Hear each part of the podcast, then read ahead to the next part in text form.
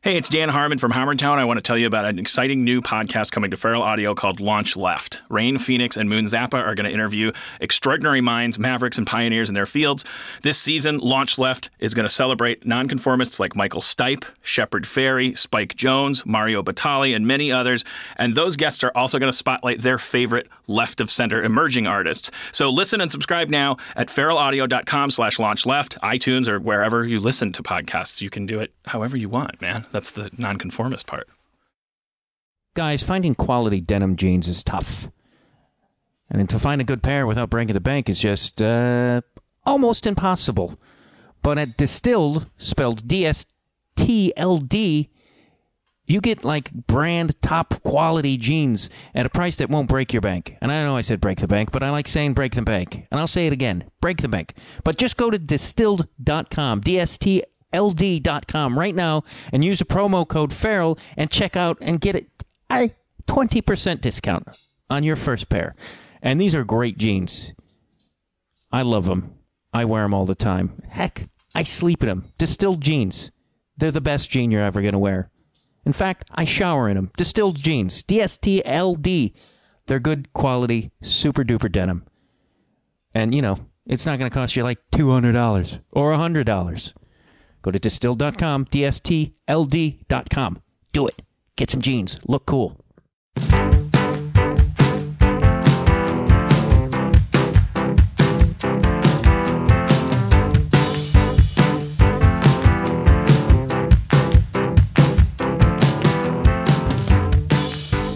Hello, and welcome to Conversations with Matt Dwyer. I am Matt Dwyer self-explanatory, really. I always say that, but then it's like, who the fuck else would I be? kind of doesn't make sense. Um, the music you hear there, that's uh, Les Blanks. If uh, you like that, go to lesblanks.com, buy some more of their stuff. They might even have some free stuff there. And I always say that, but I should maybe look and see if there is, and then I can stop saying that or keep saying it. But I'm lazy, everybody. Do you know how hard it is to type in lesblanks.com? It's tough. It's my fingers. They're very uh, heavy. uh, if you haven't listened to the show before, uh, it is just exactly what uh, the title says there. It's a conversation with me, this guy. And uh, it's more of just like a free for all conversation, not a question and answer sort of uh, tedious interview. And uh, actually, this interview today, conversation, is with Will Potter. he's a author and an independent journalist. He wrote this book called "Green Is the New Red," uh, which I have read, and it's it's very good. And it goes into about how certain groups in this country, activist groups, are being labeled as terrorists when neo Nazis and um, guys who kill abortion doctors aren't. uh, it tends to be the uh, activist groups that uh, screw with um, corporate profit it's a it's a really great book, and uh, there's some very upsetting things, and a lot of it has to do with uh, the subject matter has of his book, and has to do with this uh, fundraiser that I'm doing with uh, Josh Andronowski. Uh, we're doing a comedy show uh, for these a couple of kids up in Seattle who actually were f- pulled into a grand jury where you couldn't plead the, where they couldn't plead the fifth and so uh, and they found out that the grand jury summons was written up two months before this supposed uh, act of um, vandalism happened. Uh, so they refused to uh, cooperate, and they're in jail. And they're young, and they shouldn't be in jail, and it's really absurd. Uh, the show is called Contempt. We speak so they don't have to. Catchy, isn't it? It's a pretty good title. Uh, that's Josh's. I don't come up with things that clever. And uh, it is at the Little Modern Theater, Tuesday, November 13th, 9 p.m uh, and that's in uh, Santa Monica. There, it's at six four seven four Santa Monica in Hollywood, California. There, Brendon Walsh, um, Matt Braunger, Laura Kightlinger, John Vargas, Will Weldon, myself, Josh. It's going to be a super duper comedy show, and uh, you should super duper check that shit out. All right, and uh, hey, this show comes out on Halloween. Happy Halloween, everybody. You know, the great thing about uh, Halloween in Los Angeles is uh, watching all those frustrated actors who just won't drop fucking character of their costume. and uh, a lot of zombie costumes. I've seen this over the weekend. There was uh, that's when most of the Halloween festivities happened. Zombies, just everybody's zombie crazy these days. It's uh, I don't dress up for Halloween. In fact, I barely leave my apartment. So if I did, I'd just be like uh, like walking around my apartment with my dog dressed up as Frankenstein. No one's really going to see it because uh, that's the great thing about doing this podcast. I, I I get on the phone. I call guys like Will Potter. I have a conversation. Job's done. I can do it in my my underwear. I could do it, you know, dressed in night armor. Who's gonna know? Nobody. Nobody's gonna know. And we got the election coming up. So ready for that to be over. So ready for it to be over. Unless you know, uh, you know, I, I'm uh, I'm I'm supporting the Green Party mostly because it's like I th- I feel there should be uh, support for third uh, parties, and plus also Romney's not going to win California, so I don't feel like I'm taking a big gamble. you know, which sums up my entire life right there. You know, uh, just uh, just you know taking a slight risk, but not really being too too crazy with it. Just playing it kind of safe, edgy. I'm safe, edgy, everybody. But uh, if if Romney wins, the depression, the fit of depression, it will be it'll be. Uh, everybody you're gonna i'll be out of the apartment because i'll be screaming drunk like naked on my street like holding a meat cleaver in one hand and wearing a diaper or something on my head it's gonna i will mentally snap if i have to if i have to you know why i think abortion should be legal uh, because then maybe guys like paul ryan could have been taken out of the equation that's all i'm saying wouldn't that you know if his mom and romney's mom would have uh, been you know pro-choice this would be a, a much better election uh, going on right about now. Um, let's let's uh, talk to uh, let's get into that conversation here with Will Potter. He's a pretty super duper awesome guy. Enjoy.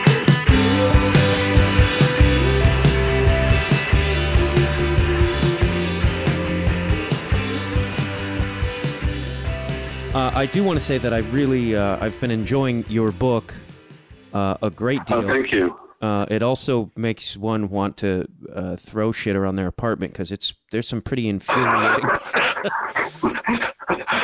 there's uh, some pretty infuriating uh, um, tales in there and and and details as well as uh, also I've your your blog has become a, a regular on my my morning readings. Um, and especially, and I, I kind of want to start talking about it just to because it a lot of what you talk about in your book is kind of currently happening, and it's probably happening more so uh, that maybe I'm unaware of. But the situation up in Seattle, right? With um, I, is it is her? It's Leah Plante, Matt Duran, and I'm going to need help with. Is it Cleo Olejnik? I don't know how to, I don't know how to pronounce her last name either, but it's uh, she goes by KteeO. KteeO, okay. Maybe it would help her legal defense if she changed her name to something like Margaret Smith. You know, something, something, just you know, something a little catchier. Yeah, um, but uh, that story is uh, they well, Leah has recently been released. Do you have any information about that or? Not very much, other than I mean, I actually was out in the Northwest for some speaking events. I just got back uh, yesterday, and, and not many people knew about her being released, and then they put out this uh, statement. So unfortunately, I really don't have any details beyond that. Um, she got out a few days ago. Yes, and they were they, they were. This is a. It's really. I guess I was semi unaware of this, or I. You just kind of think that maybe we got better, but they were subpoenaed into a grand jury for uh, the was it the May Day riots in Seattle? Is that what it was? That was the uh, ostensibly that's what it was regarding. I mean, uh, as a little bit of background, there were a series of raids that happened in uh, multiple cities in the Northwest. Um, among the information that was listed on the search warrants were things like anarchist literature and anti-government literature, black clothing, flags, and based on that information and also some statements by police officers at the scenes and also some statements by prosecutors to the uh, attorneys of people who have been subpoenaed. A lot of folks thought this was all regarding these May Day protests in Seattle, in which some bank windows were broken and courthouse um, was vandalized. It turns out it really doesn't seem like there's a direct connection at all. The grand jury was impaneled. long before the May Day protests even happened. And now it's really, I think, quite clear that this is more of a, fishing expedition, which is how grand juries have been used against social movements for decades. Uh, yeah, that's the one thing I read is that the the summons was written up two months prior to the the, the vandalism, and it's not even hundred percent sure if if they were even there or involved in that. It's just sort of a. Well, according to the prosecutors, there's no attempt to say that they were there. I mean, that's not an allegation at all that uh, any of these individuals who were subpoenaed were actually at the protest. They're saying that they might have information about it. Um, is you know the kind of the public statement about this. And and that's the thing that is most. It's like they can't plead the fifth. So if you're pulled into a grand jury, you have no rights. All your rights are completely wiped away. Is that correct? Absolutely, and that that's shocking to a lot of people who maybe through too many Law and Order episodes or whatever. We, you know, we tend to think that the the right to plead the fifth is this. Uh, eternal, you know, ever present right that no matter what legal situation you're in, that's something can say. But in grand juries, not only can you not plead the Fifth, you can't plead the First Amendment, um, which not many people know about, uh, you know, as an opportunity to do in, in some uh, court proceedings. But in other words, to argue that you have a First Amendment right not to talk about your beliefs and about the people you associate with, your freedoms to uh, freedom of speech and freedom of association. And so you can't claim either of those things. And if you do, um, you can get thrown into jail for contempt. And if you continue to refuse, you can actually be imprisoned for the entire term of the grand jury, which is often about 18 months. And it, it, so, uh, I'm, I'm going to screw up her name again. Is it Cleto? Is that what she goes by, or is it Cato? KteeO. KteeO. Oh, okay. And and and Matt Duran, they've already been in for about a. Is it been a month yet, or is it a little less than a month? A little bit less. It's about two weeks now, I think. And uh, did, have they been given like how long are they expected to be in prison? That's the danger of grand juries is that this is an ongoing uh, threat, and it, you know, really the purpose of imprisoning someone for refusing to cooperate with a grand jury is to do so until they decide to provide information. In other words, if it gets to the point where it's clear that they're not going to cooperate under any terms, um, the government should not continue holding them, and that's kind of how this process works. That being said, there's no set rules about how that happens. Um, you know, they may decide in a couple weeks that these activists aren't going to provide any information. They may decide in uh, tomorrow that this is a waste of their time and their energy to try to go after these people, or they may end up holding them for a, a very lengthy time. I mean, there's an animal rights activist out in Utah named Jordan Halliday who was actually imprisoned twice, once for civil contempt and again for criminal contempt for refusing to cooperate. And that was really the first time, through my research, it seems like the first time that that's happened in over 30 years since the Puerto Rican independence movement, grand juries. Uh, and I mean, in essence, they're prob they're using these kids in Seattle or the the other ones, and I, and I do say kids because they're they're young, man. I mean, they're how old are right. they? They look like they're twenty or twenty one. If yeah, they're all they're all quite young, and I don't think that's an accident either. Um, both in how you know the government is is targeting people who it sees as um, being a little bit more vulnerable, perhaps, or um, less exposed to these issues. I mean, that's certainly a pattern.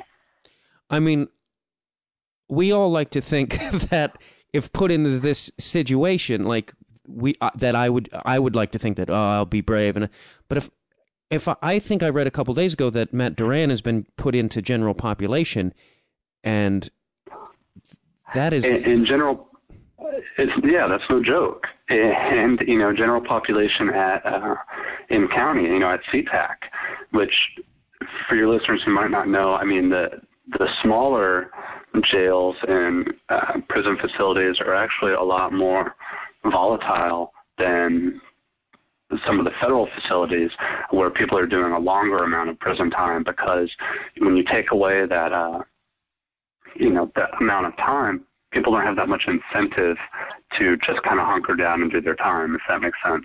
But you know, that being said, Matt uh, issued a statement. I think it was just a couple of days ago, in which he said that uh, a lot of folks were looking at him really skeptically uh, when he was when he first arrived, and then people as they always do in, in jail and in prison, started finding out what he was in for, and then he refused to cooperate and he refused to talk about his friends. And he got a lot of um, respect and a lot of support from the other prisoners who started helping him out, you know, offering him food and, uh, you know, everything he needs to kind of navigate the, the system. Yeah, uh, I've I've known I have uh, some friends who are prison activists and who themselves have done some time, and it's not Matt does not seem like a. I know if I was put in that situation, I w- it would be it's terrifying. It's and a lot of people would probably buckle and start naming names and because it's a that's an intense situation for someone of that age and you know to be thrown into. And it, it I'm sorry, were you going to say something? Oh no, go ahead. Oh, I just I feel like to an extent that they're using them as an example to others to be like, see what can happen to you? That's, I think, precisely what's going on. And it's really about instilling that fear. Because I think another point to note about these three and you know a lot of people that have been subpoenaed to grand juries in general is they're not necessarily um, you know, out front leading some organization or involved in some really high profile organizing. I mean, these are three people that are certainly active in their communities and have very clear political ideas, but in a lot of ways, that could have been anyone.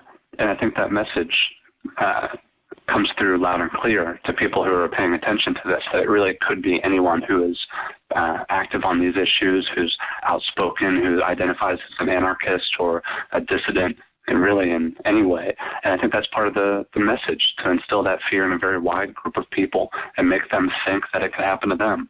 And it, to an extent, it happened to you. I mean, you were they threatened to label the FBI threatened to label you as a domestic terrorist, correct?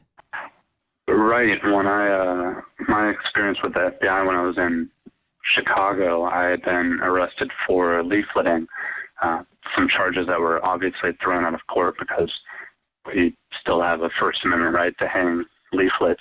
Um, but the point of that story was really that two FBI agents came to the door a couple weeks later, and they made a point of saying that they thought I was the uh, the most professional of the group. I mean, I had a, a really great newspaper job at the Chicago Tribune. I had a Fulbright application pending. I had, you know, my girlfriend was applying to PhD programs. I mean, we had a great apartment. They made a point of saying all these things, and then they said, you know, unless you helped us by becoming an informant and infiltrating animal rights and environmental groups, um, we'll put you on a domestic terrorist list.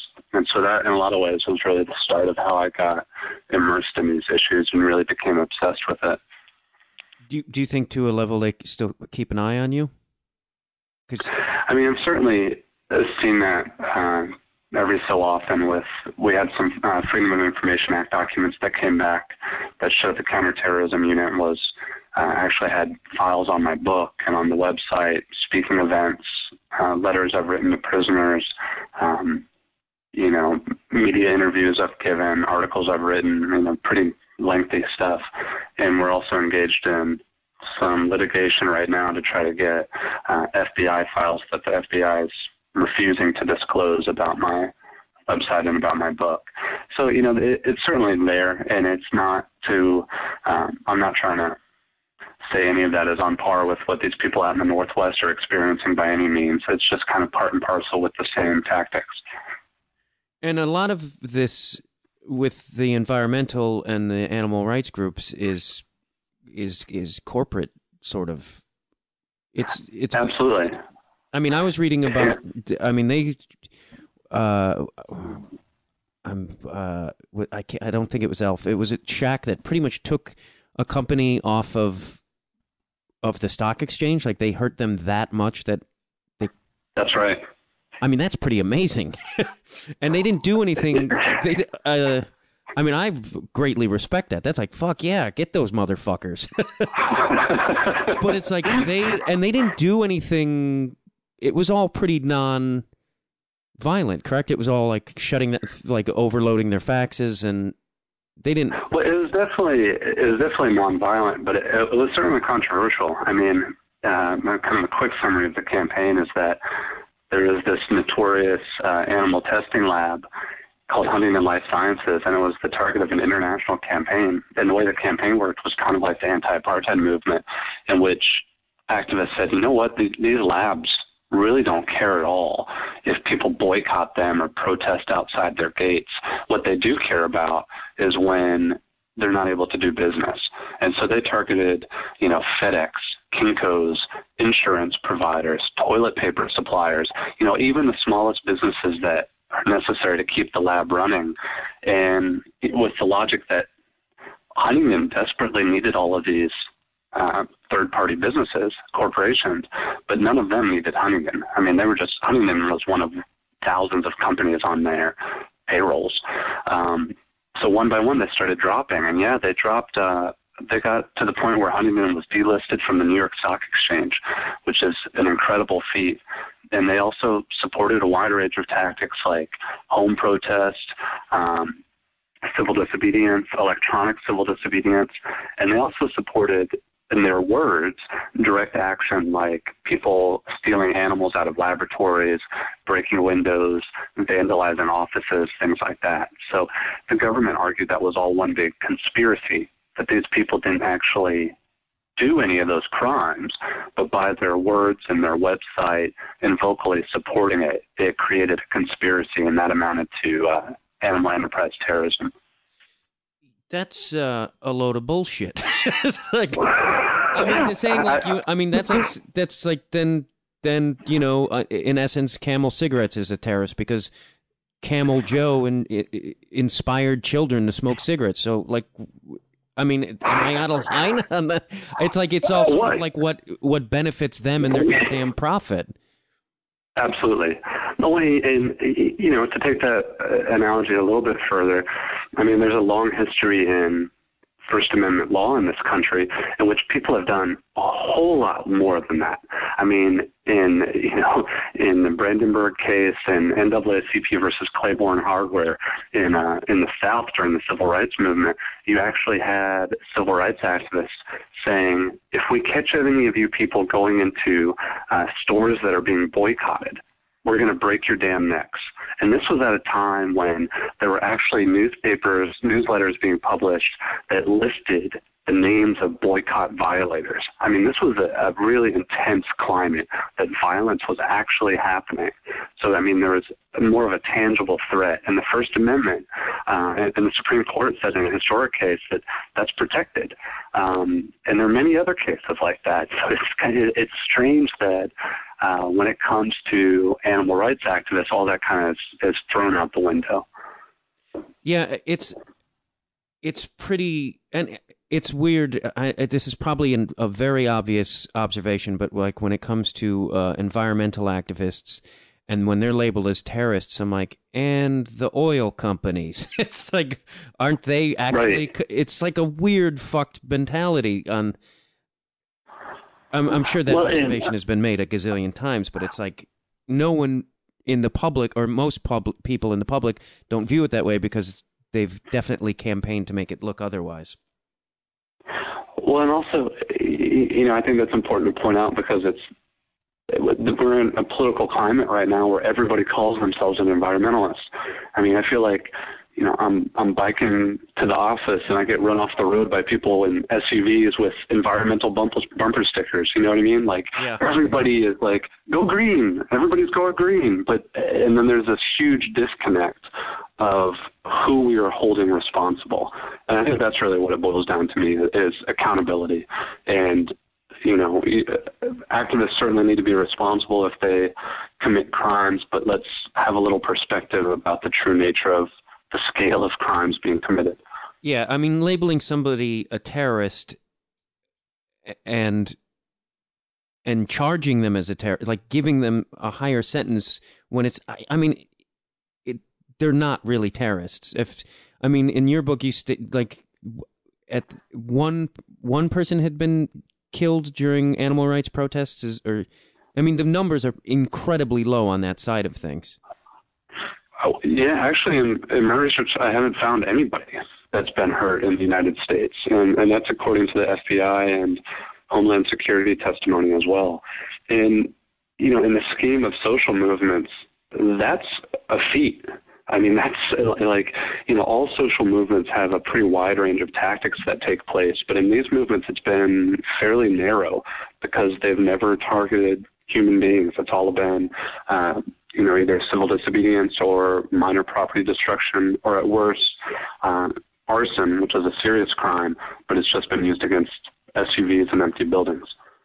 And things like the the animal uh, Animal Enterprise Act is a, it's kind of it's it, these things and the and the other labeling things terrorist. It, it's such a wide and open for interpretation type of thing that like you were saying even like pacifist groups or people in your book you talk about some people who are just handing out flyers in front of a ham store being observed by the uh, FBI and it's like it's just it just it seems like all this is created so that they can to their benefit so they can just manipulate any situation to sort of f- f- screw with people. I'm trying not to say fuck as much i feel like i hurt my uh, my my argument sometimes with my foul mouth. Sometimes you just can't help it. But uh, no I, I think that's uh, that's exactly what's going on. I mean when the Animal Enterprise Terrorism Act was being uh, debated in Congress. Uh, so I was invited to testify at this uh, congressional hearing, and you had members of the committee saying, all the oh no no no no the law would never be used in any way like that it's never going to target protests it's never going to target civil disobedience this is just to go after arsonists and you know that's the rhetoric they're putting out here and it's total nonsense because what happens is when you give people in power more power, they use that power. And that's what we've seen time and again throughout U.S. and, and world history. And so with this law, it's it's so vague and so broad that you know, come to find out through FOIA requests, we've seen that the FBI has actually considered terrorism prosecutions under this law of nonviolent undercover investigators. So these are people who just go on to factory farms with a video camera and document some really uh, egregious animal welfare abuses. And the FBI has considered that as uh, a domestic terrorism prosecution. Uh, that that's absurd. I mean, it's it's uh, it's I can't even like I'm and now my dog's barking. Uh, but it's it's it's mind numbing to that that they can charge somebody with terrorism for walking around a farm with a camera. I mean, it's maybe trespassing. it's like that's about as bad as that really is. Right, and, well, and that's part of the the tactic with all of this is it's taking things that are in some cases already very minor crimes and trying to elevate it and escalate it uh, because of the political nature of the people who are doing it. And so that's why we're seeing these attempts all over the country right now uh, for new state legislation specifically targeting undercover investigators. Uh, they're being called ag gag bills, and they go so far as to to criminalize anyone who produces these videos or anyone who possesses them. That just how, like with the grand jury situation, and how long? How is this constitutional? And even that, like the these people having videos or making videos, how is it? And then being held as terrorists, how is that even considered constitutional? It can't be. So that well, there are two parts, I guess, to that. With the grand juries, is kind of a different animal because you know historically they're really an archaic element of the legal system because they were created um, with the stated purpose of having the grand jury members being kind of a safety valve or a, a, a, check against unwarranted prosecutions. So the grand jury hears evidence and decides whether to go forward with the prosecution. I mean, that's how it's supposed to work. And often how it does work. But when it comes to political activists and, radical social movements, historically it's been very, very different. And it's been used for a long time as nothing but uh, an information gathering tool, a fishing expedition. Um, and I, I generally call it a witch hunt because that's precisely how it operates. With these ag gag bills, it's a little bit different because, I mean, this is all fairly new. I mean, there have been laws on the books for quite some time that target uh, undercover investigators and environmentalists with special um, criminal sentences. But we now have two laws on the books in Iowa and in Utah as part of these ag gag efforts. And we'll have to see how this all plays out. I mean, I, I think some of these attempts are clearly uh, going to be struck down if they ever or challenge. Uh, in Iowa, the attorney general in the state actually was involved in helping to make it a little bit more narrowly tailored. So that might stand a little bit more scrutiny, but I, I don't see how it can. And how come? I guess I mean there's certain things that are going on, and it seems like why doesn't the president, which is I know that's idealistic to think he would intervene, but I mean, why, why even like stuff in New York City with the uh, stop and frisk thing that the cops can do? It's like, how come the president just doesn't, who is an African American, go? You can't do that anymore because it is a, it's racial profiling, and they have. Is that? I mean, I know that's idealistic, but it's it's boggling to me that somebody on a higher level isn't standing up against this, or do they not give a shit, or they're just well, I think there are a couple answers. I mean, I think part of it is it it shows how institutionalized all these policies have been. I mean, especially with these anti-terrorism efforts, they've really become business as usual. And you know, when Obama was a senator, he really he wrote an amazing letter of opposition to one of these uh, so-called eco-terrorism congressional hearings saying many of the things we're saying right now. It's a waste of government resources. It's unconstitutional. It's making people afraid of speaking out.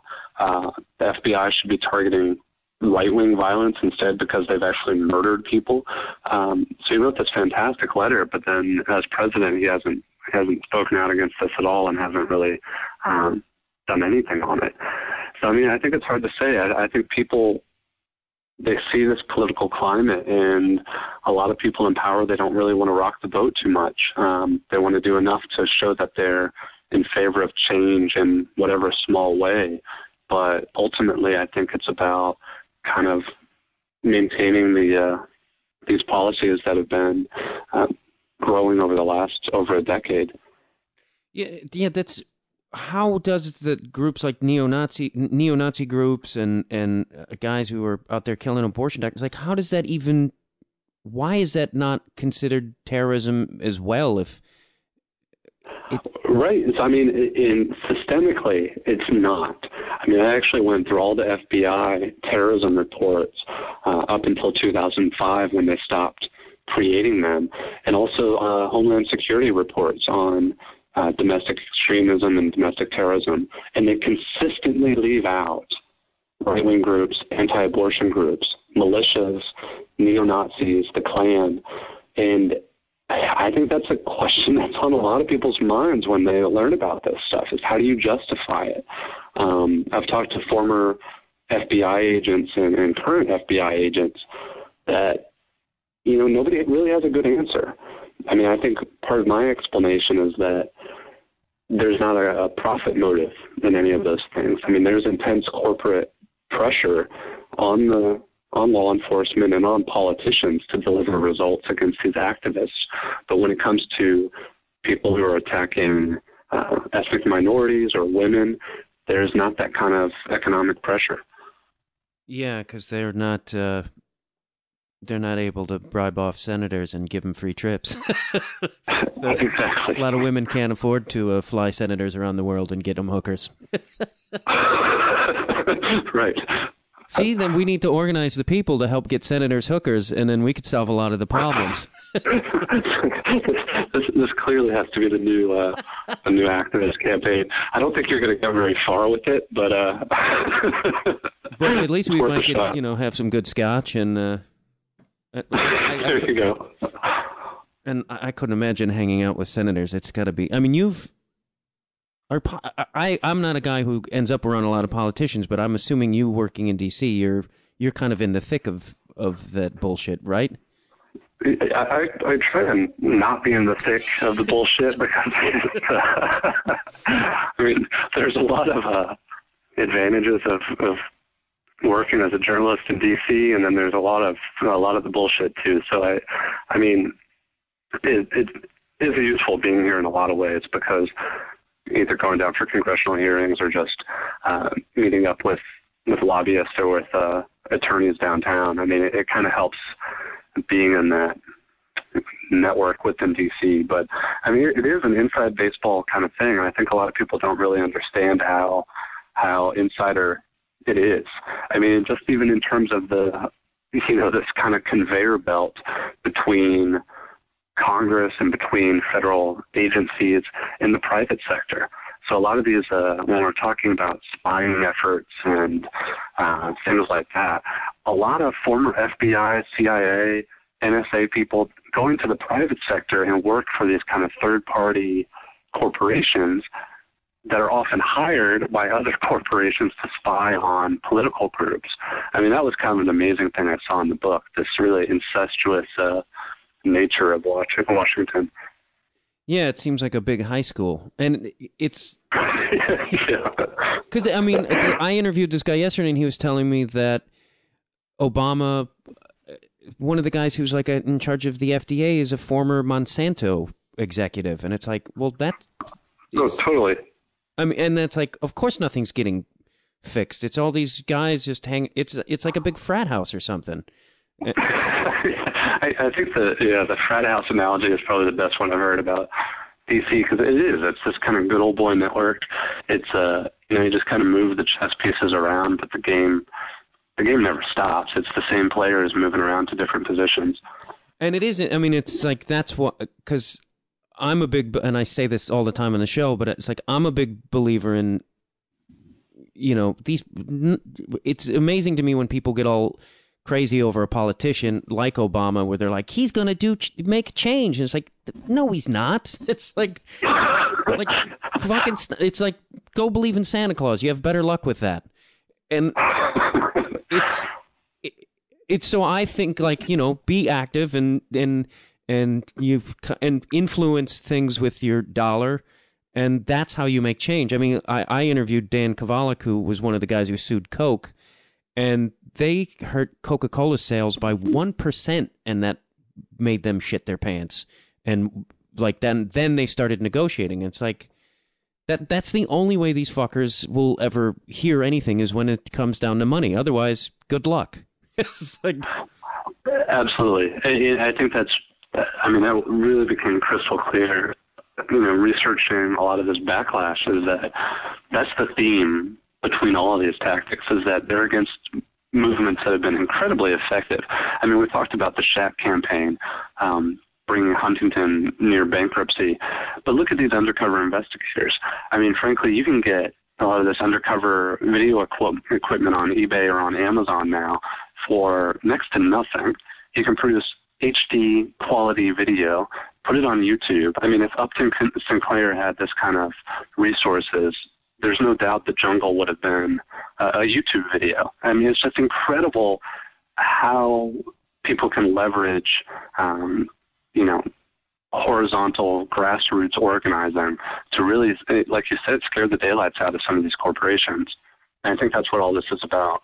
Yeah, I mean, the fact that or, the quote unquote organic or all and is such a trend. Like now that Walmart carries a, they're one of the biggest suppliers of organic foods in the country now, and it's because people made a demand for it. Whether it's, you know, I, the guidelines of organic make me are are questionable to me. Especially, you know, you got places like Whole Foods who are lying about GMO, and they're great. They're a good company. They're against healthcare and and unions. That's, it's just, uh, but uh, uh, fuck balls. I forgot what my point was there. But, oh yeah, but uh, that that uh, we can't. If we do make a demand financially, then these they they jump in line. But I, well, and it, and I think a big part of right now, what's going on right now, is the attempt to, uh, you know, to really narrow the field of what change is possible. And, and by that I mean, you know, everybody's going green. You know, there's this, like you mentioned, this attention on organic foods, on uh, local foods, on sustainable uh, production. And there's, I think there's a real attempt right now by corporations to narrow the field of vision of what people are demanding so that okay you know we'll give you these new products you know you can go buy this new thing but that's it you know th- th- this is the the amount of choices that are before you you can buy this product or this product and what we're seeing with a lot of these the animal rights and environmental movements is they're trying to blow that wide open and say no we need to totally you know, reconfigure how we're talking about these things. We need to set our standards much higher, um, and we've certainly seen that with the organic movement over the last couple decades. And uh, and I think that's part of why this backlash is so severe, is that they're trying to turn, you know, just greenwash everything and to really wipe out anyone who's trying to do some meaningful change.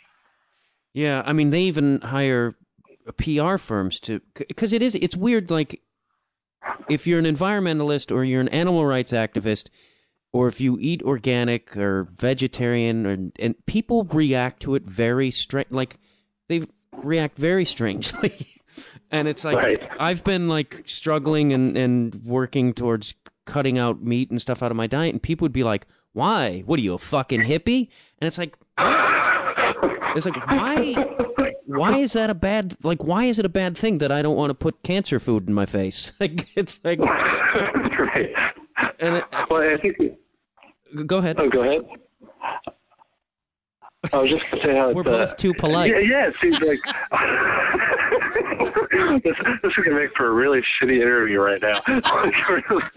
when two polite guys talk, it's silence. I was just gonna say it, it kind of cuts to the heart of the the cultural nature of a lot of this. I mean, it, it's not just about protest tactics. It's about you know changing how we think about the day-to-day choices we make. In a lot of ways, those are perceived as a lot more radical than you know vandalizing a an ATM or something like that. I mean, you can get you can get worse looks if you go into an office party and you know you're the one vegan or vegetarian, or you know you're the guy who rides his bike to work versus taking the SUV or whatever. I mean, can, you can get just as ostracized.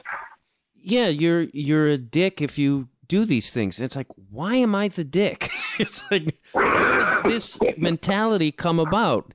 It's it's completely even if like, and I've got a big political mouth, and like my, I had a conversation with some friends the other day, and they were we were having brunch, and they were like talking about feeding their kids shitty like if when they have kids, they're going to feed them like cocoa puffs. And I was like, why? And they're like, well, you got to let your kids have that stuff. And I was like, why? Like, who says we got to do that? And they got pissed off at me because I'm, I'm, like, but why? Like, can't we? I question this. Like, isn't that healthy? Don't take away my cocoa puffs. Like, what, how dare you? It's the yeah. worst thing you could put in your body is at any age. But like a kid who's still developing, just flood them with sugar. It's it's absurd to me, but whatever. Um, and also I wanted to t- talk to you too because you were you are now an independent journalist, which is, and but you were you were part of that uh, part of that system, and you worked for the Tribune, which is uh, for starters, they're kind of Republican. I mean, they support Republican presidents. They always say, I'm from Chicago, by the way. Yeah, it's a pretty conservative paper. Yeah, and I mean, you touch upon that in your book about being frustrated. You didn't want to be, you know, that shithead reporter who just writes, you know, and asks the dumb questions. And I'm just curious, like, what about the that specific, not just specifically the Tribune, but like that sort of journalism that is got to you. I, I mean, it is. It's got to be a frustrating uh, structure there. Yeah, and uh, I mean, even going into it, um, you know, uh, doing internships at the the Dallas Morning News, and you know everything, you know, before and after. Um, you know, I went into it knowing that I was already having problems with this. Like, it, the, you know, the state of the newspaper industry was just in, in total flux. You know, reporting positions were being downsized, investigative reporting positions were really non existent. And I was seeing all of these kind of disappear really before my eyes. And then at the same time, uh, reporters are being asked to do more with even fewer resources and time to do their work. So sometimes you can walk in and if you're like me, just a general assignment uh, employee, end up doing two or three stories a day, just cranking stuff out, and that can make you learn how to do uh, how to write very quickly and how to report really quickly, which is great. But I mean, journalists have to be able to do more than that to to fulfill the role of media in a democracy. I mean, you have to be able to have some people that can step back and do investigative reporting, ask some really tough questions, and there just wasn't a climate for that. Um, so I mean, after Tribune, I went back to Texas briefly, and then I went up to to DC to work at the Chronicle of Higher Education. I was covering Congress. Um, you know, still I liked it there a lot, but I jumped ship and tried to freelance, and you know, ended up really just failing miserably at that, and then uh, ended up working at the uh, ACLU. I mean, and that's kind of how I.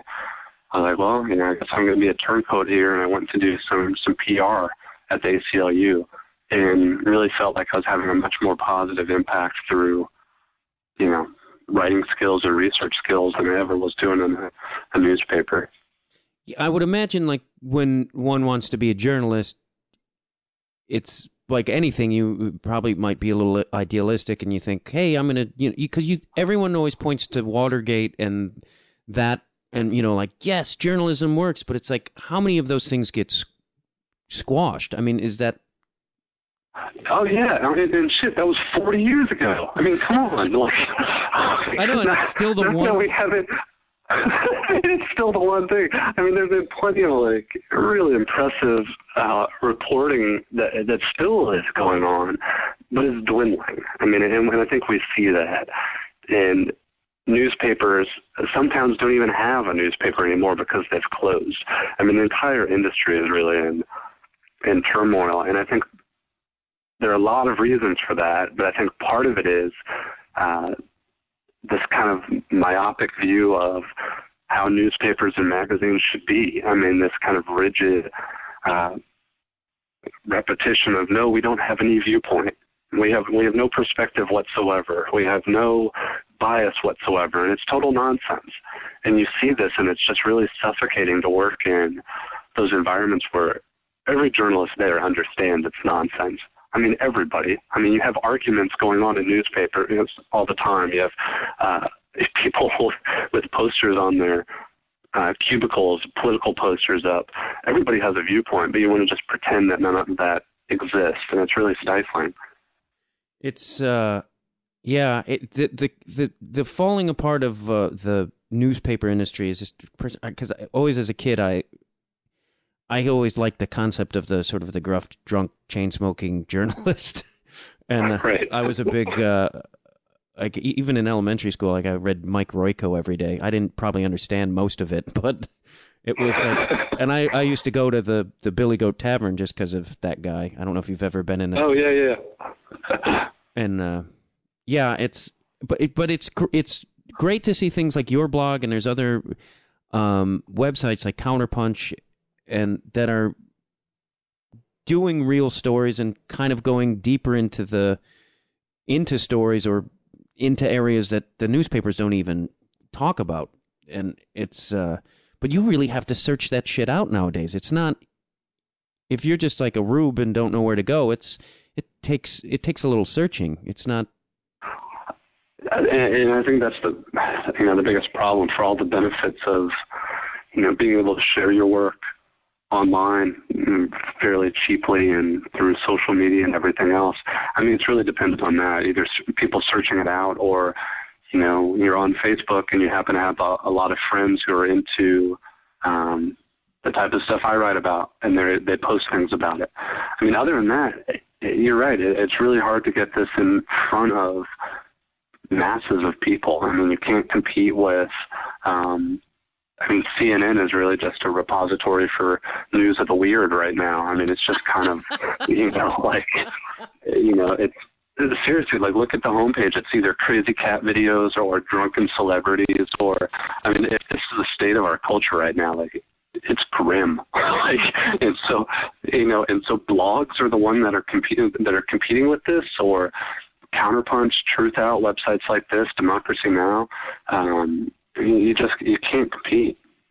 It's yeah, even like it's weird because the Huffington Post and like maybe when they started they were touted as this like great source of news. As anytime I go on there, it's like immediately to the right is like somebody's, you know, some dude's mugshot with a bunch of silver paint on his face. It's just like, just like right. an inch away is like, if you want to just numb your brain for the next, and then you get lost in, you know, if you can get lost in that shit where you're like, oh, another, oh, there's a pedophile in Ohio. Like you'll just read garbage for an hour. it's, always, it's just there like taunting you, right? Yeah, it's like uh, just just click on the celebrity beach bikini pictures. Like it's just right there. You don't want to read about terrorism. Yeah, and as a as a as a guy who's not having a lot of sex right now, if I see a girl in a bikini, I tend to my eye. It's like it's like, I mean, but it's like, and I I consider myself a guy with discipline who reads a lot of stuff, but it's like sometimes you're just like, oh, dumb stuff. It's totally. But it's like it's like you know, I, I feel like shaking uh, uh, Andre, uh, what's her name, Huffington, and be like, hey man, you're fucking part of the problem now. You're not helping anything. Well, it, kind of raises some interesting questions too, because I think the Huffington Post started to do that to try to be sustainable, you know, for advertising and all that other stuff to, to actually try to make some money. Um, like, well, is that the only way to do it now? I mean, do you, do you have to go there to try to actually be sustainable? Right. I mean, do you still work at? I mean, at the ACLU, or are you completely independently sustainable now? I'm definitely not independently sustainable. I still have, I have a day job, but it's not. I do communications for a uh, for a nonprofit that's not related to any of this stuff. I mean, it's an ongoing. You know, I feel bad for my friends because it, it's just a constant topic of conversation of like, what the hell am I doing? Like, how do you actually support yourself doing meaningful work? And, I, and I'm sure you deal with all this all the time as well. And everybody who's actually trying to pursue their craft, but it's a real struggle right now for uh, for journalists because you know either you can work at one of these mainstream outlets and be just run into the ground doing for one of them for the most part fairly meaningless stuff in my opinion. Or you can try to sit out on your own and either have a day job or I, I don't know how people do it. I really don't. Deal weed coke I mean, I, I found out recently that even like the the some of the Black Panthers, like Huey Newton and those dudes, were uh, they were like Omar. They were drug house thieves. They would go rob drug dealers, and that's how they funded a lot of their their their stuff. And it's like that came from Wayne Kramer, who was in the you know MC5 and the White Panthers, and he hung out with those dudes, and I'd never heard that before, and I was like, "Fuck!" It's kind of a a bit of a dream crusher because I always, but it's also kind of cool too that they were that fucking ballsy. it's like right, but it's also like uh, I don't. I don't know if we're tough enough for that. I hate to tell you. oh no, I'm a, I'm a. I, sometimes my mouth gets ahead of me, and I've said things to people. I'm like, "Oh, good. Now you're going to get your ass kicked, Dwyer, because you don't know how to defend yourself." I, I would not. But and that's the thing too. Is like in this climate today, like the Black Panthers would not exist. Probably Malcolm X wouldn't exist. I mean, these guys would be shut down fucking immediately. Well, yeah, and you see the, you know, especially with the rise of some of these militia groups, the ongoing violence against uh, Muslim communities. I think that's a, you know, a serious thing to consider. Is how would those groups be responded to right now? And I think it'd be um, kind of bleak. I mean, I think they'd be at minimum met with the exact same tactics or worse, probably a lot worse than we've been seeing with uh, a lot of these other movements. Yeah, and even like uh, you linked uh, this article I read this morning, uh, Rolling Stone is like the FBI is like setting up a lot of these people into be- sort of becoming terrorists when they probably normally wouldn't. Is that kind of what the gist of that Rolling Stone article was?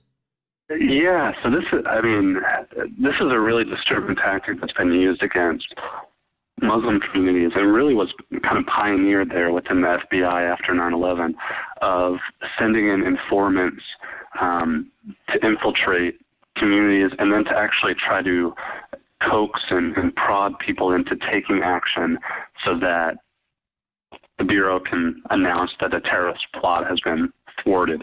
And that's been going on for some time now. I mean, Trevor Aaronson uh, has a great new book called The Terror Factory that is just kind of a scathing indictment of these practices. He was a, a journalism fellow over at um, Berkeley, I believe, and we're seeing the same things happen with other movements now. I mean, with the Occupy movement, this Rolling Stone article was about a group of um, young kids in Cleveland, and the FBI sent in informants and kind of identified these kids as anarchists. Um, you know, they clearly had no possibility of doing any of these things on their own. But once they met this informant who was really talking them into trying to buy bulletproof vests and to create this plot to blow up a bridge, and they had no money, so the FBI was supplying them with money, supplying them with work, supplying them with a contact to allegedly purchase this uh, you know, bomb making materials, and every step of the way this informant on the FBI's payroll held their hands and really tried to push them to take action. And it's really, I think, a really sad and also a pretty scary example of the lengths to which law enforcement is going right now. I mean, these kids are on, they're awaiting sentencing, and they could face, uh, you know, the rest of their lives in prison as terrorists uh, for their involvement with this informant. And it's see, and that's and it's the FBI goading them along, which is it's fucking mind boggling how evil that is. it's, and it's like you forget, like, or maybe you don't forget, I don't know, but like when you're 20 and you first sort of discover political ideals and you start, you're discovering who you are and what that means, you get a little carried away with things. And it's like you get a little bit more impassioned and louder than you probably should sometimes. And it's like now, and here, you know the FBI is manipulating these kids who probably feel like they're doing the right thing, and then bammo, they're you know in prison for life and being knocked the shit out of or whatever goes on in there. You know, it's it's terrible. Well, you know, especially when you know these informants are older. You know, they're you know kind of have a, the respect of some of these younger kids. They are um, they kind of show up on the scene. They're they're talking this tough talk. They're challenging their commitment and saying, you know, if you're really radical, if you're really committed, you know, we need to start talking about doing things like this. And I think you're right. I mean, when you when you're 20, it's you can make some really dumb decisions if uh, especially if someone is there trying to like coax you along every step of the way. I mean, I I kind of cringe even people seeing things I wrote about political stuff when I was 19 or 20. I mean, I, you know, it's just you, you go overboard, and not to excuse at all some very stupid decisions that were made um, by some of these people, but I think we have to remember the the heavy use of these informants, and I don't think any of it would have happened without them. Yeah, I mean, I, I just I think back to myself at twenty, and you know, I I didn't grow up in, and same. I'm sure a lot of these kids who, you know, the, they're searching for something. I I had a f- shitty family situation and didn't have you know parents around, and it's like you know you're seeking out family and somebody to be like a father figure and then you find that and then the next you know it's and then it's this guy who's manipulating you to do shit that you wouldn't normally think. It's you know people i don't think people take that kind of they just go oh they're fucking terrorists and they're wrong. Like they don't think of how complicated of a situation it could be. Maybe i'm going too far on that but i mean i think of myself no absolutely. it's uh well there's another case out in uh California, which I think is a, a really telling example of all this stuff. There was a young woman named Anna who was on the FBI payroll, and she traveled the country with a group of protesters. And all the while, she was supplying them with hotels, with food. Um, she was trying to coerce them into blowing up a bridge, uh, excuse me, a dam eventually. and she was getting really frustrated that they wouldn't do anything. I mean, the recordings when she was wearing a wire show her just like berating these activists and saying, "Why don't you get your act together?" At one point, she was screaming at them like, "It seems like all you want to do is just hang out." and talk about politics and smoke pot like you're not doing anything um, and she was just losing her cool about this meanwhile one of these activists actually had some romantic feelings for her um, so that is is part of this, you know, extra layer of uh, disturbing behavior going on. And finally, the FBI swooped in, they ended the investigation, and they arrested the, the group on conspiracy. So, conspiracy for talking about these things with an informant who was trying to get them to talk about it. And now Eric McDavid, one of these environmental activists, is in prison for over 20 years, um, which is just to, me stands out as one of the worst of the worst of these cases. I mean, that's just unconscionable that he's in prison for 20 years uh, for talking about stuff with this informant. If anybody held me accountable for the shit I say, I'd be doomed. I mean, on so many levels. I say so many over the top things just out of my own amusement. But if people are like, well, he's really you know, I, I have pointed to the Weather Underground a lot, just kind of jokingly, but I do kind of think they had balls in there. Like it was a, you know, it was kind of a, it was kind of impressive some of the shit they did, and it, uh, but it's like I wouldn't like I would myself never go do anything like that, but I I enjoy fantasizing about it. It's as an enter- form of entertainment. And you have the right to. I mean, and I think people. and I think you know, I, I'm not saying people should fantasize about things, but they should think about them and talk about them. And if you have a strong opinion, I think you should say it um, one way or the other. And I think that's what was going on, not just in this group, but around the country. I mean, this is what people do when they care about political issues. You say things, and then your friends tell you, "Oh, that's stupid," or "Oh, that's a great idea," and um, you kind of debate it on a, a theoretical level. But uh, that's what's being criminalized. That's it's that's terrifying and and it's it's it's it's amazing that there's so many people in our country who still have this idea that our go- like we're the good guys. it's like it's like, it's like the FBI has killed a great number of like they I mean Fred Hampton example like right right and it's like it's it's perplexing to me that people are just like we are doing the good thing. It's like really we haven't done the good thing in a long since day one. right. Especially when you, you know, when I talk to people about the FBI, there's this deference to whatever the government is doing, and I'm like, you know, you don't understand that during COINTELPRO in the 60s, the actual stated purpose of this program was to neutralize and disrupt people like Martin Luther King and the Black Panthers, right? Like this this was in their documentation that this is what they were trying to do.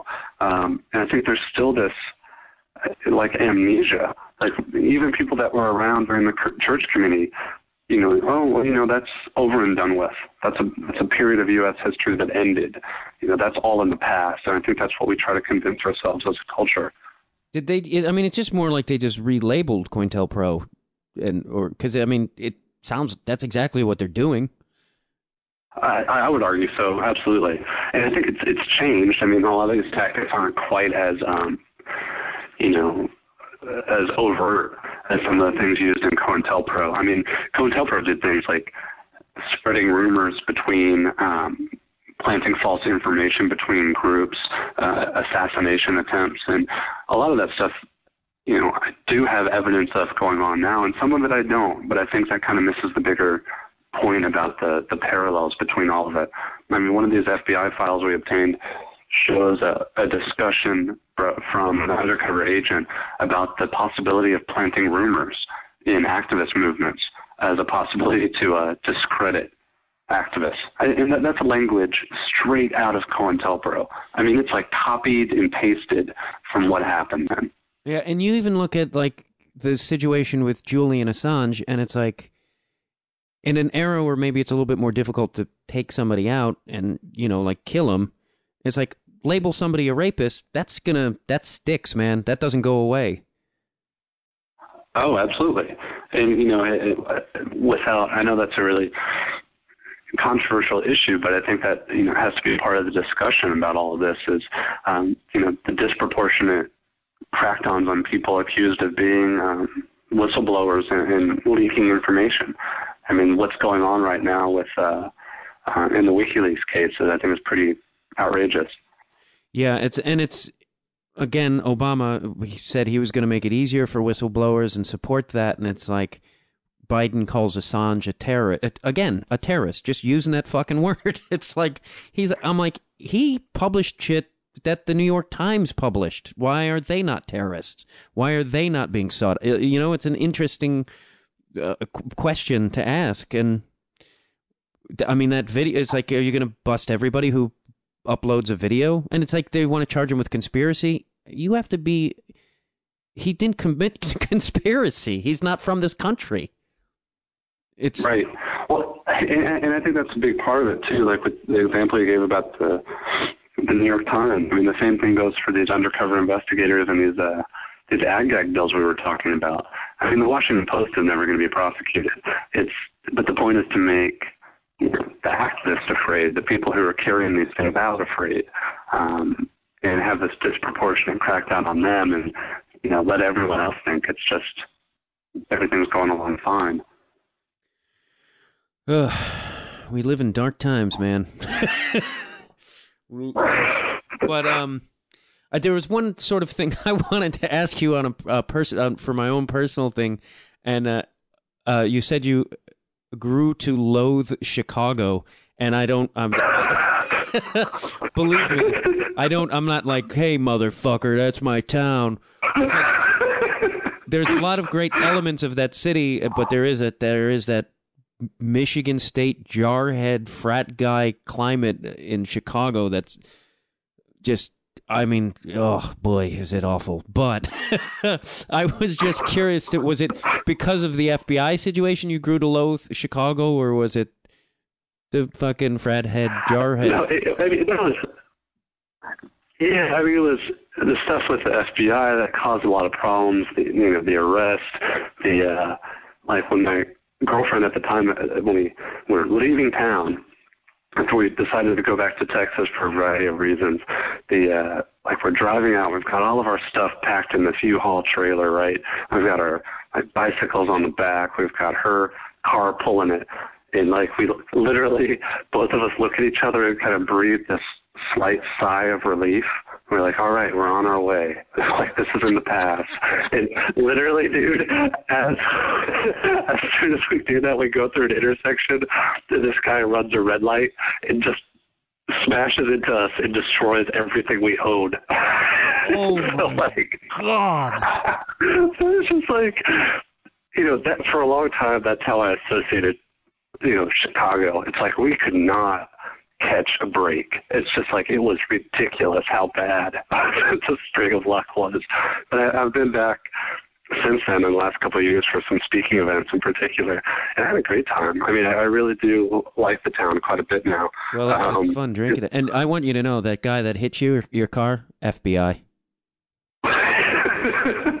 Don't, Probably. Don't... You're not getting anywhere, buddy. oh, you think you got away? Fuck you. I mean, if, if if you like drinky drink times, Chicago surely is one of the better towns for that because you can't you can throw a rock and hit a bar. Like it's amazing. well, yeah, and everyone was just like, I thought it was a good mix of. Uh, you know, people are actually still nice. I mean, it's a major city, and people will talk to you and not be assholes. I mean, it's hard to get that on the East Coast, and you know, I haven't spent a whole lot of time out in California, but I wager it's a bit of the same sometimes. It, LA can be a little weird. Uh, I like to do a lot of walking, and I think, and then if I say hi to somebody, it's like if you say hi to somebody on the street, their initial thought is, "I'm getting mugged." it's like because no one walks, so it's like you're. I'm just by walking, I'm a weirdo. um, I I, I want to thank you very much for your time, Will. And if if there are uh, uh, if if you could plug your websites, that would and anything else you would like, this would you please do so at this moment? absolutely. Yeah. Thank you so much for having me on the the show, man. I, I listened to some of your other podcasts as well, and I'm definitely a big fan now. And if people want to check out the uh, the work that I do, my website is greenisthenewred.com. That's all one word, green is the new red. And my book is by the same name, uh, Green is the New Red, an insider's account of a social movement under siege. And you can get that all over the place. Yeah, and I want to say that um, not only is it a very informative book, but it's an extremely well written book. You're a great writer. Like, I really enjoy your style. And that was oh, thank you very much. Yeah, that was one of the first things that jumped out about at, at me immediately because I read a lot of political hoodly do, and rarely is it also entertaining to read. It's like sometimes you want to, you know, it's like being hit in the head with something. So it's really well written, and it's a really there's like really fun moments, and there's but it's all really important stuff. So I and I've been since I've been reading it, I've been telling everybody to read it and I've been telling everybody about it because I think it's a subject matter that a lot of people aren't aware of and they really need to be aware of it. Well, thank you, sir. I mean, that's really the best compliment I can get about the book, and and you know, I went into the project trying to to write about these things in that way because I, you know, and for that reason, I think, you know, this is these are issues that really affect everybody, and I think I hope the book is written in a way that can kind of cut through a lot of the typical um, political clicks and, and appeal to people who are just interested in the story behind it too. Yeah, it's a great story. And uh, do you have any books in the works, or are you um, yes, but not something I can really talk about right now. And I say that because it might it totally end horribly. and then this and then this podcast will be on the internet, you know, just taunting me forever. and you, yeah, I definitely have some other stuff in the works. I'd look forward to that. And you have a Twitter as well that people should follow you on, so they can get. Right? Yeah, absolutely, and it's just uh, my name, Will underscore Potter. And uh, I should tell you, I'm legally obli- uh, obliged to tell you that I, or obligated, not obliged. Uh, I am. I work for the FBI, and all of this information. I'm kidding, totally, obviously.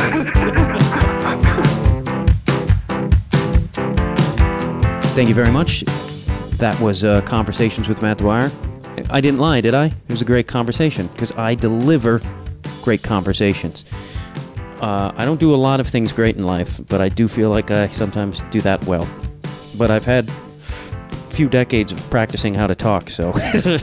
um, if you like the show, uh, you can uh, donate to us at there at the feralaudio.com website. You can uh, you can donate me some money there, uh, or us actually, because it helps keep uh, this website running and keeps Dustin Marshall, the great Dustin Marshall, food in his belly so he could edit these things. And and if you can't afford to donate money, uh, buy something through my uh, Amazon link there, and uh, I get a kickback of that. So that that helps out, and then I'm able to uh, put some gas in my car or pay my my internet bill so I could call these people. Um, also, uh, follow me on Twitter, Matt underscore Dwyer at uh, the old Twitter there, or you can email me too at uh, conversationswithdwyer at gmail if you have anybody you think should be on the show. I'd be always open for finding interesting, cool, awesome people.